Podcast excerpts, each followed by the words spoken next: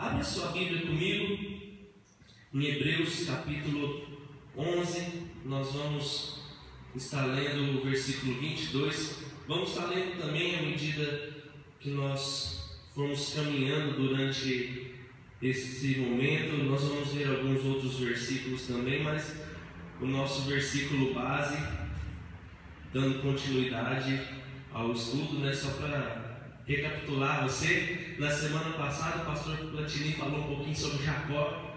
Jacó, aquele que foi transformado pela sua fé, aquele que perseverou, no qual a graça de Deus estava sobre a vida dele, desde o ventre da mãe dele, onde ele recebe ali aquela profecia que o irmão mais velho serviria ao mais novo. Então, Jacó, dentro da sua trajetória, ele passa por maus momentos, ele passa por bons momentos, ele recebe um sonho de Deus, onde ele tem aquela visão de uma escada é, ligada aos céus, onde, onde, onde anjos subiam e desciam. Então ali ele é, tem um encontro com Deus, a ficha dele cai, e pela fé Jacó se mantém perseverante, né? Aquele que enganava né? aquele que vinha de enganador, usurpador, ele então é ali enganado pelo sogro, mas ele não desiste em meio a isso, ele continua perseverante, ele acreditando na promessa de Deus.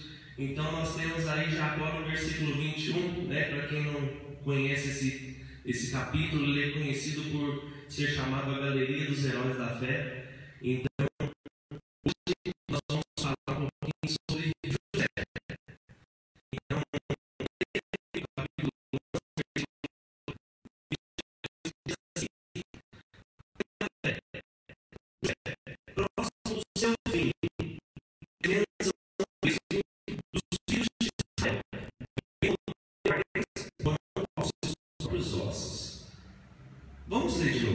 Pela fé, José, próximo do seu fim, fez menção do êxito dos filhos de Israel, bem como deu ordens quanto aos seus próprios ossos.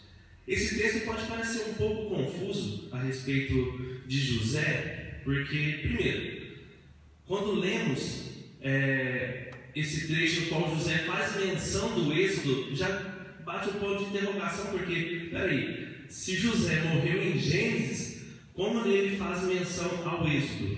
Né? E uma outra coisa muito difícil de entendermos é quando ele diz que ele dá ordem a respeito dos seus ossos. Só que o curioso do texto é que ele se inicia pela fé. E hoje o tema que eu gostaria de conversar com você é fé além das expectativas. Fé além daquilo que se pode ver. Né? Então, para a gente recapitular um pouquinho sobre José, antes de falarmos sobre ele, eu gostaria de lembrar você da história de José. José ele tem a sua história iniciada ali em Gênesis 37, onde o texto começa falando é, de que Israel tinha ali seus 12 filhos, José com 17 anos.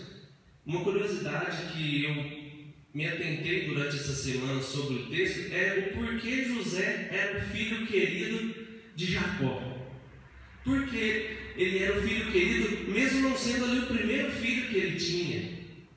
Porque nós paramos e pensamos, peraí, mas por que em meio a, aos seus doze filhos tinha ali Benjamim, que era o mais novo? Por que, que José tinha esse carinho especial? E é o que eu gostaria de convidar você a estar tá nesse momento se atentando, né?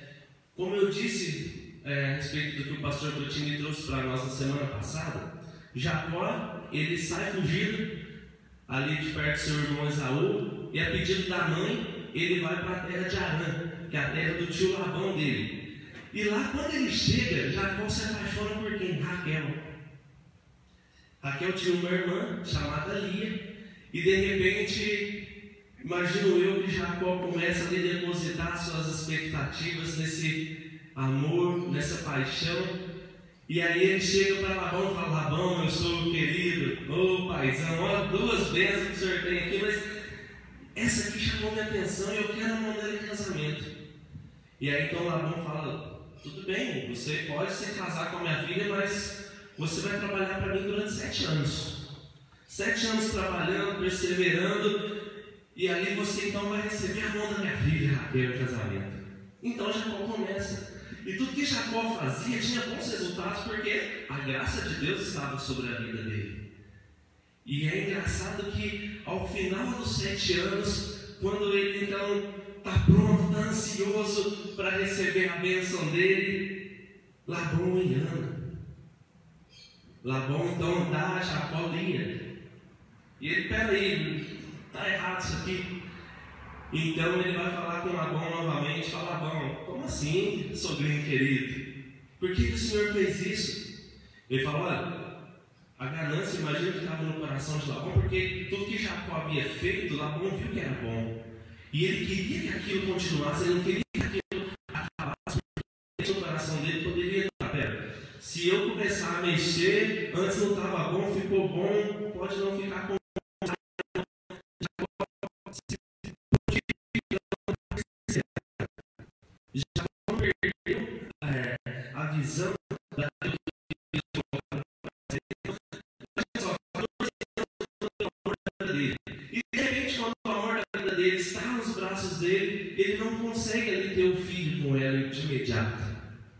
né? venham os outros filhos. Então, José é o primogênito do, do, grande amor na vida dele. Por isso nós vamos ver que José tem, é, perdão, que Jacó tem esse carinho por José. A ponto de um, de um determinado momento, em Gênesis 37, logo no começo, nós vamos ver que Jacó prepara uma túnica para José, dá para ele, e isso deixa os irmãos dele irados. E logo mais à frente no texto nós vamos ver que José recebe uma visão de Deus, no qual ele fala que estavam ali os, os 12 bordões e os bordões se levando, sendo dele. Ele fala: O meu estava mais alto vocês estavam se prostrados a mim. Quando ele fala isso para os irmãos dele, os irmãos dele ficam doidos. Então perceba que ali José, ele já irritava os irmãos por ser o querido do pai né? Tá aí o, um, o início do, da mensagem voltada para o Dia dos Pais. É que eu e você, nós somos os queridinhos do nosso Pai. E o nosso Pai, Jesus, nosso Pai Deus, a ponto dele ter enviado Jesus para pagar um alto preço por mim e por você. Eu não sei se você, pai ou você, mãe, que está aqui ou assistindo, daria o seu filho por, por alguém desconhecido por alguém que você nunca viu na vida. E assim Deus fez. Enviou Jesus por mim e por você. E hoje, pela graça, nós estamos aqui tendo esse privilégio de saber que, assim como José era o queridinho de seu pai, nós somos o queridinho de Deus. Então, é, nós vamos entender agora mais um pouquinho a fundo sobre a história de José, que desde esse momento até o final da trajetória é, digamos, de cativeiro de José, ele passa por maus bocados. Os irmãos tramam contra ele a ponto de pelejar sobre a morte dele, de tramar a própria morte do irmão, coisa que talvez nós, como irmãos, nunca passou pelo nosso coração naquele momento no qual nosso irmão mais velho está judiando a gente, isso nunca aconteceu, né?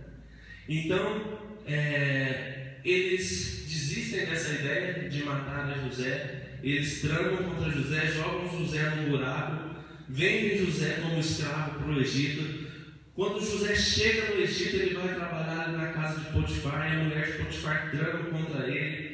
E aí nós conhecemos a história que isso faz com que José vá para a cadeia. Mas quando José vai para a cadeia, ele fica preso. José é um homem tão cheio de Deus, por conta das suas expectativas estarem em Deus, que José tinha, era dono de tamanha confiança do carcereiro que ele tinha a chave da prisão.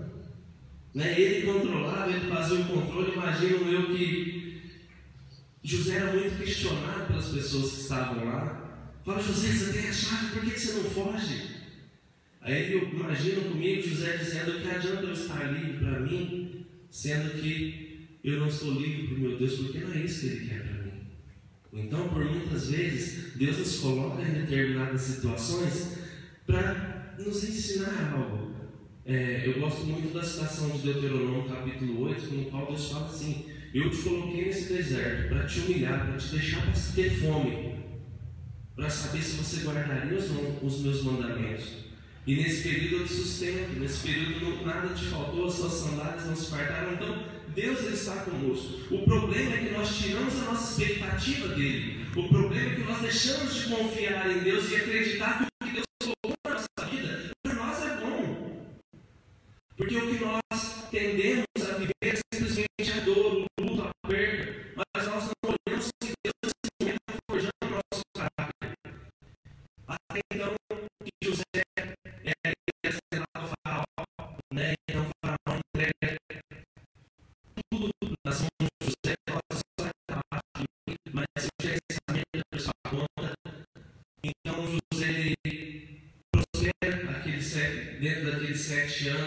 se prepara para os sete anos de necessidade, até o momento que quem chega diante deles, dele prostrado a ele, os irmãos dele.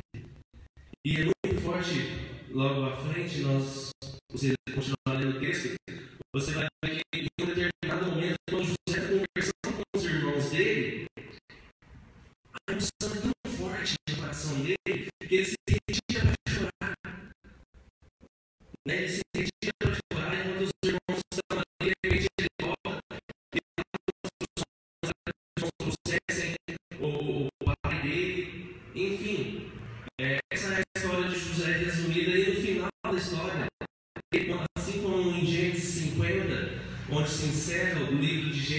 ele se encerra com a morte de José. José dá essa ordem para os seus filhos: Pegue os meus ossos, porque eu não quero ser enterrado no Egito. Porque a promessa de Deus para o nosso povo, para o nosso Pai, não está no Egito. Deus ele preparou uma terra para nós, então é nessa terra que eu quero estar. É nessa terra que eu quero ser enterrado. Então perceba que, mesmo ali no leito de morte de José, as expectativas dele estavam onde? Na promessa de Deus. A promessa que foi feita para quem? Seu bisavô, Abraão. No qual Deus fala para Abraão: olha, sai da tua terra, da tua parentela, para a terra que eu te mostrarei, a terra que eu te darei, e eu farei de você uma grande nação. Então, nós entendemos que José, ele ainda tinha expectativas na promessa que foi dada a quem? A seu bisavô. Eu imagino que o seu bisavô passou, para o seu avô a promessa, não teve a promessa viva. Seu bisavô passou, passou para o seu pai a promessa viva. E nós, como pais, será que temos mantido viva a promessa de Deus no coração dos nossos filhos? Será que nós temos falado sobre a eternidade aos nossos filhos? Será que nós temos meditado na palavra com os nossos filhos? E é muito forte nós vermos que nesse momento José, então, ele se lembra dessa palavra em Gênesis 12, onde Deus ali faz uma aliança com Abraão. E hoje, nos dias de hoje, mesmo em meio a tanta dificuldade, imagino eu que não são dificuldades que chegam perto das, do que José passou, nós esquecemos da, da promessa, nós não temos as expectativas colocadas em Deus, a nossa fé está abalada por conta da mídia, por conta da influência, por conta da política. A nossa fé, ela às vezes se encontra até sobre, é, ela se encontra sem direção, porque nós nos esquecemos da promessa de Deus para a nossa vida. Como pais, não temos sido perseverantes. O tempo tem passado e às vezes nós temos se adequado ao que está acontecendo no mundo. Mas nós precisamos nos atentar nesse primeiro aspecto do texto de Hebreus 11, um texto pequeno, mas riquíssimo em conteúdo. É que José, primeiramente, ele mantém viva a esperança, mesmo quando ele está ali, é, como o texto diz, próximo ao seu fim. Ele está sonhando com a eternidade, ele está sonhando com Deus. E é muito bonito, nós já ouvimos vários testemunhos aqui, inclusive eu me lembro muito do pastor Laércio, eu tive o privilégio de, de conhecer ele, ele me chamava de menino teimoso, porque eu sentava no primeiro banco da igreja ele falava, tudo que ele falava, ele gostava de pregar embaixo. Eu ouvi que ele concluiu uma frase, eu falava a frase que ele ia concluir, e nisso ele falava, menino teimoso, eu falei para você, deixa eu terminar. E o pastor Tato, o pastor Platini sempre conta né, a história dele, que mesmo diante das hemodiálises no qual ele fazia, ele estava sonhando. As pessoas que estavam perto ali na van, que vinham de Machado para Alfenas, ouviam da palavra. O pastor Plantini conta que ele ficava pensando em que palavra de ânimo dar para o pastor. Quando ele chegava na casa do pastor Laerte, ele saía de lá renovado. Porque as expectativas ainda estavam na promessa. E hoje, por conta dos dias estarem tão rápidos, de muita coisa que está acontecendo de forma rápida, nós esquecemos disso. Nós tiramos as nossas expectativas de Deus e as colocamos nos nossos momentos, nas nossas dificuldades.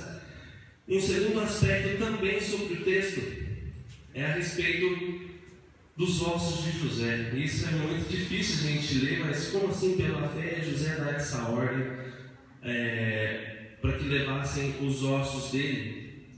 E chega a ser assustador essa, essa ideia de locomoção dos ossos de José, né? Imagina só Moisés ali carregando durante todo o trajeto até chegar ao final da história dele, ele dá a mesma ordem para Josué. É para trazer ao nosso coração de que a ideia da, da, da, eternidade é real. A ideia da eternidade é uma ideia concreta. Não é uma ideia abstrata no qual nós simplesmente acreditamos, ah, vai ter uma eternidade, é para lá que o povo de Deus vai. Mas a ideia que nós percebemos é que a eternidade ela traz um significado na nossa vida de perseverança, de fé, de expectativa. Porque se nós não colocarmos as nossas expectativas na eternidade, nós não vamos viver na forma que Deus espera que condizamos com o, o aspecto cristão de ser. Viver sem expectativa na fé é viver de forma distante de Deus. Por isso, José, mesmo diante da, da sua morte, frisando, gostaria de frisar, ele dá essa ordem aos seus filhos e de que ele manteria viva a promessa, está dizendo para o povo: mantenha viva a promessa de Deus. Mantenha viva as expectativas, mantenha viva a sua fé. E tenho aqui três pontos para nós conversarmos a respeito do nosso tema. Uma fé além das expectativas. Uma fé que vai além da nossa própria compreensão. Você e eu, nós já recebemos a promessa de Deus né? a respeito da eternidade. Está lá em João 3,16. Todo aquele que nele crê não perecerá, mas terá a vida eterna. Então nós temos a promessa de Deus, aquela mesma promessa que foi feita a quem? Abraão. Então, em primeiro lugar, eu gostaria de trazer uma citação aqui a respeito de um livro que eu estou lendo, que se chama Crer é também pensar, de John Stott. Ele fala o seguinte: fé é uma confiança racional, uma confiança que, em profunda reflexão e certeza, conta o fato de que Deus é digno de todo crédito. Então, o que, que John Stott está querendo dizer nisso? É que Deus, ele sabe de tudo, tudo está no controle de Deus. Então, nenhum crédito daquilo que estamos vivendo tem que ser nosso. Isso é colocar as expectativas em Deus, ao dizer que tudo que Deus faz é bom. Em todo tempo, tudo que Deus faz é bom. Mesmo quando nós enfrentamos o luto, mesmo quando nós enfrentamos uma pandemia, nós temos que ter as nossas expectativas em Deus para que a nossa fé seja de forma crescente. Né? E nós só estamos aqui por causa de Deus, por causa do amor dele, por causa da misericórdia dele, por causa da graça dele. Nós temos o privilégio de ser igreja de Cristo por conta disso, do amor de Deus. Só que o problema é que nós nos esquecemos disso quando as coisas ficam difíceis. Quando nosso filho está rebelde, nós nos esquecemos disso. Eu me lembro que quando eu era criança, meu pai ele colocava diante de mim uma chinela, uma correia, uma mangueira e um pedaço de folha de bananeira e falava assim: Com o que você quer apanhar, menino? Aí eu sempre escolhia chinela, porque a chinela doía menos, só que aí eu fazia mais escândalo. Porque eu vivi algumas consequências de artes, para quem sabe, como eu era, quando eu era pequeno, eu era bem arteiro. E uma coisa que meu pai me dizia, que mexe muito comigo até hoje, ele falava assim: Olha, você está apanhando, você vai apanhar, porque você fez algo de errado. Mas eu quero que você saiba e nunca se esqueça que eu te amo. Não é porque eu estou te batendo, que eu estou te repreendendo, que eu deixei de te amar. Aí eu, nossa, pai, que bonito, né? Esquece isso, pai. Ele vinha. Então, Deus, Ele tem esse cuidado com nós de, de, de nos disciplinar, de nos ensinar. E isso Ele deixou através da palavra dele. E isso que é, condiz com o que John Stott diz. Que Deus, Ele, Ele é o Perdão, que a nossa fé e confiança ela deve, ela deve ser racional em Deus por conta da profunda confiança e certeza de que tudo que Deus faz é merecedor de crédito. Então, mesmo repreensão. Então, nós vamos ter uma fé além das expectativas quando nós aceitarmos que Deus ele está no controle da nossa vida, que nada saiu do controle. Não é porque as coisas estão difíceis que Deus está distante. Não é porque as coisas estão difíceis na nossa vida que Deus virou as costas para nós. E o resultado disso nós vemos que muitos irmãos têm deixado as igrejas, muitos irmãos têm virado as costas para Deus, achando que Deus virou as costas para eles. Mas não, em momento algum, a palavra de Deus e até o próprio Jesus nos diz que as coisas seriam fáceis. Eu imagino esse texto é, quando Jesus fala, no mundo tereis aflições, mas tem de bom ânimo, eu venci o mundo. Jesus está falando, tenha fé, além das expectativas, além do que você vê agora. Você vê agora, de repente, é o desemprego, que você vê agora é o divórcio, que você vê agora é o seu filho sendo rebelde. Mas olha, eu tenho algo para além disso, mas eu preciso que você tenha suas expectativas em mim. Segundo lugar, as nossas atitudes de vida devem ser baseadas nas nossas expectativas acerca de quem é Deus. E isso é muito sério porque nós pregamos do amor de Deus, nós falamos do amor de Deus para as pessoas. Nós testemunhamos, nós fazemos live, nós falamos da fé que as pessoas devem ter em Deus, mas quando nós somos desafiados a ter essa fé, nós não temos. Por isso, nós devemos condizer as nossas expectativas. Se você bota suas expectativas em Deus, você deve viver com base nas suas expectativas em Deus. Está tudo ruim? Louvado seja Deus. Está faltando comida na dispensa? Louvado seja Deus. Estou desempregado? Louvado seja Deus.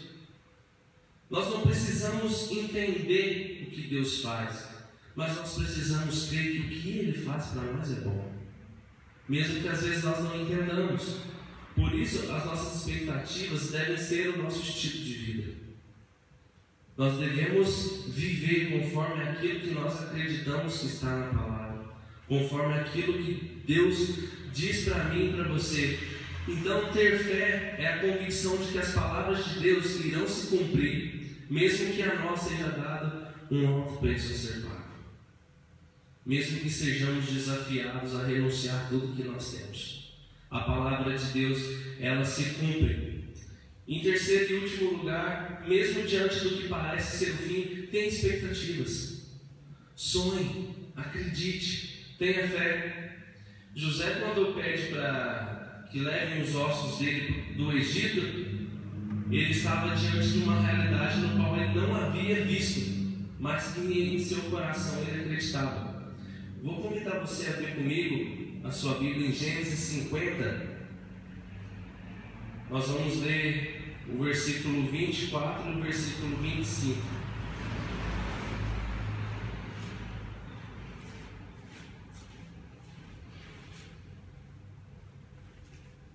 Gênesis capítulo 50, versículos 24 e 25. Disse José a seus irmãos: Eu morro, porém Deus certamente vos visitará e vos fará subir dessa terra para a terra que jurou dar a Abraão, a Isaque e a Jacó. José fez jurar os filhos de Israel, dizendo: Certamente Deus nos visitará e fareis transportar os meus ossos daqui. Eu achei muito bonito e muito forte isso, quando José diz isso. Deus certamente vos visitará. Deus certamente estará com vocês. Isso no final da vida dele. Onde ele tinha tudo para dizer que, ó, até aqui, fiz o Egito prosperar, até aqui, olha só, ajudei minha família, mesmo depois de tudo que eles fizeram, agora vou só morrer, né? Mas não, José, ele mantém vivas expectativas, e isso é algo que foi passado de pai para filho. E o grande desafio para nós hoje é: temos passado. Os meus pais, eles não vivenciaram o que eu vivencio hoje. É, eu recebi a oportunidade de estar na igreja, graças a Deus, mas graças à minha avó. E mas uma coisa que eu anseio é sim ter um filho e fazer com que meu filho experimente tudo isso que eu tenho vivido hoje. Que as expectativas da minha vida possam estar sobre a vida dele. E isso é um desejo que eu venho bem antes assim, de eu casar. Falar, nossa, eu quero um filho para ter aquilo que eu não tive. Eu fico muito feliz por ao mesmo tempo ter os pais aqui na igreja, mas eu fico com o coração apertado.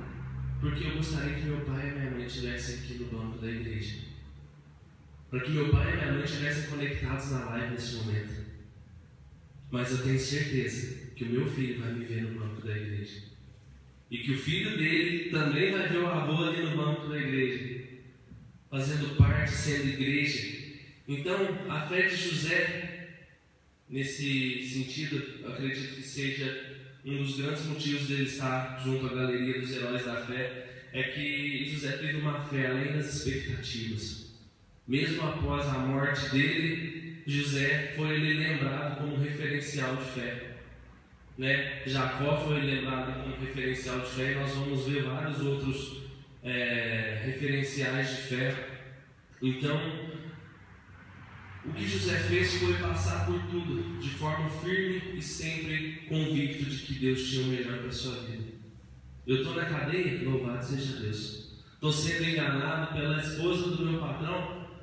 Glória a Deus. Estou sendo enganado, não, perdão. Ela está tramando contra mim. Glória a Deus. Meus irmãos me jogaram no buraco. Glória a Deus. Fui vendido como escravo. Glória a Deus. Sou governador do Egito. Glória a Deus. E, e é muito forte nós percebemos que quando Deus prospera ali as atitudes e as ações de José como governador do Egito, nós não vemos em momento algum José ficando mais, é, mais orgulhoso, soberbo. Não, José se manteve firme e consolidado na rocha. Né? Então, e nós? Parecemos, ao menos, ter essa fé? Será que nós dizemos, eu tenho fé, quando não tenho para onde ir, quando eu estou no fundo do poço? Ou nós apenas colocamos a nossa cabeça no travesseiro, choramos e lamentamos. Por isso nós devemos acreditar naquilo que Deus tem para nós. Por isso que nós devemos ter a expectativa em Deus. E ter as expectativas em Deus não quer dizer que nós estaremos isentos de problemas, de dificuldades, de perdas, de danos. Nós podemos até não entender algumas atitudes de Deus para nós, mas essa não é, esse não é o objetivo de Deus para nós, entender o que Ele faz. É crer que tudo que Ele faz é bom. É crer que Deus tem um propósito muito maior para as nossas vidas. Enquanto muitos dizem para nós abandonarmos a nossa fé, assim como a mulher de Jó disse: Olha, amaldiçoa esse teu Deus e morre. As pessoas estão dizendo isso para nós hoje, só que de forma diferente. Olha, você terminou seu relacionamento, vamos sair com o pessoal, vamos beber, vamos fazer farra. É uma forma de dizer, sou teu Deus e morre. Ou se as pessoas falam, olha, teu filho fez isso, tem que castigar, você tem que bater até sangrar. É uma forma de dizer, sou teu Deus e morre. Por isso Deus diz para nós buscarmos em primeiro lugar e todo o seu reino e toda a sua justiça. Porque o que para nós faltar, ao ver dele, isso será acrescentado para nós. E para finalizar, eu quero compartilhar com vocês algo que aconteceu na minha vida, que fala muito sobre isso, sobre uma fé além das expectativas.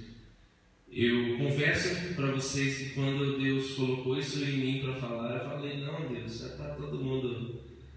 Todo mundo já sabe, todo mundo já, já ouviu, mas não. Deus falou: não, vai lá, cara, manda ver, fala aí.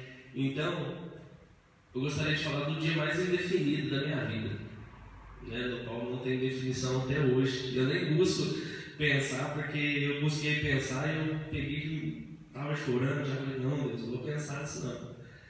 Foi o dia do meu casamento, né? É, na sexta-feira estava eu lá em casa, 1h30 da manhã, 1h20 da manhã, todo alegre, fazendo as coisas, preparando, e bota a cabeça no travesseiro, 1h20, 1h25, o telefone toca, e o marido da minha irmã diz assim, a sua irmã morreu.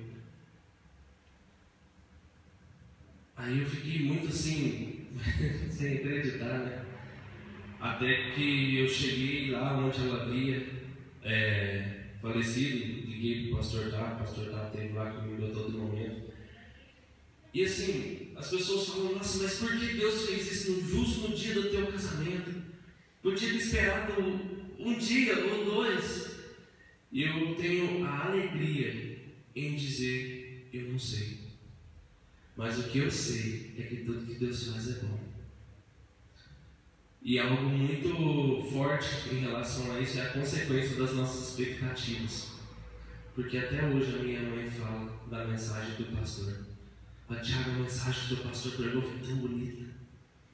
Nós, como que a igreja estava ali, como que eu, eu vi as pessoas perto de você, as pessoas te abraçando, se compadecendo, chorando com você no dia do velório mesmo. Muitas pessoas aqui da igreja não falaram nada para mim, só chegaram, me abraçaram, choraram junto comigo. Então a, a nossa fé, ela deve estar colocada. Eu não sei por que Deus fez isso, mas se Deus fez, é porque Ele sabe todas as coisas. E a consequência disso vem. A consequência é sabermos que a nossa fé, ela não nos deixa sozinhos. A nossa fé coloca pessoas perto de nós. Assim como colocaram ali perto de José, quando ele tem alguém de confiança para dizer: Olha, eu não quero estar aqui no Egito. Eu não quero ficar aqui porque a promessa de Deus não é aqui. Eu quero ir para onde a promessa de Deus diz. Há uma terra que emana leite e mel, é lá que eu quero estar. Então, que nós coloquemos nossas expectativas em Deus e que vivamos as consequências disso e de saber que mesmo em meio às lutas, mesmo em meio às dificuldades, nós não estamos sozinhos. E pela fé, a única e suficiente fé genuína e verdadeira do nosso coração, nós vamos conseguir nos manter no caminho que leva à vida eterna. Esse caminho é Jesus. Como eu disse, estar nesse caminho não nos isenta de problemas, não nos isenta de dificuldades, mas nos garante, nos dá a garantia da promessa na nossa vida que é a eternidade. Amém? Vamos orar. Senhor Deus, nós queremos, Pai, nesse momento te agradecer, porque o Senhor mantém em nós viva a esperança. O Senhor mantém viva em nós, Deus, a fé. É pela tua graça, é pela tua justificação que nós, pela fé, temos paz no Senhor. Por isso, Deus, eu quero clamar ao Senhor para que o Senhor desconfunda aquele coração que está confundido. Em seguir ao Senhor e não seguir. Pode ser, Deus, que alguns corações estejam, Deus, manchados pela maldade do mundo, manchados pela consequência dos pecados. Mas, Deus, que a tua graça venha queimar, Deus, no coração da tua igreja mesmo quando Deus tem mesmo quando ter fé não faz sentido nenhum, que a nossa fé possa estar no Senhor, consolidada e firmada no Senhor, para que através da nossa fé tenhamos os nossos olhos na eternidade e que isso faça com que nós nos mantenhamos firmes, Deus, acreditando, Pai, que podemos até chorar, mas a alegria vem de manhã. O choro pode durar uma noite, para alguns, essa noite pode durar um ano, dois anos, dez anos, mas a alegria vem ao amanhecer, porque a tua promessa é viva para nós. Por isso, que a nossa fé possa estar além das nossas expectativas. que aquilo que ao menos sonhamos, possa Deus, que a nossa vida possa estar além disso, que ela possa estar no Senhor, porque tudo aquilo que o Senhor tem para nós é muito maior do que nós acreditamos ser bom para nós. Por isso entregamos, Pai, a nossa casa, a nossa vida, a nossa família nas tuas mãos. Tudo que nós temos, tudo que nós somos, nós entregamos a Ti. E Deus, ajude-nos a ser como José, a ser como vários.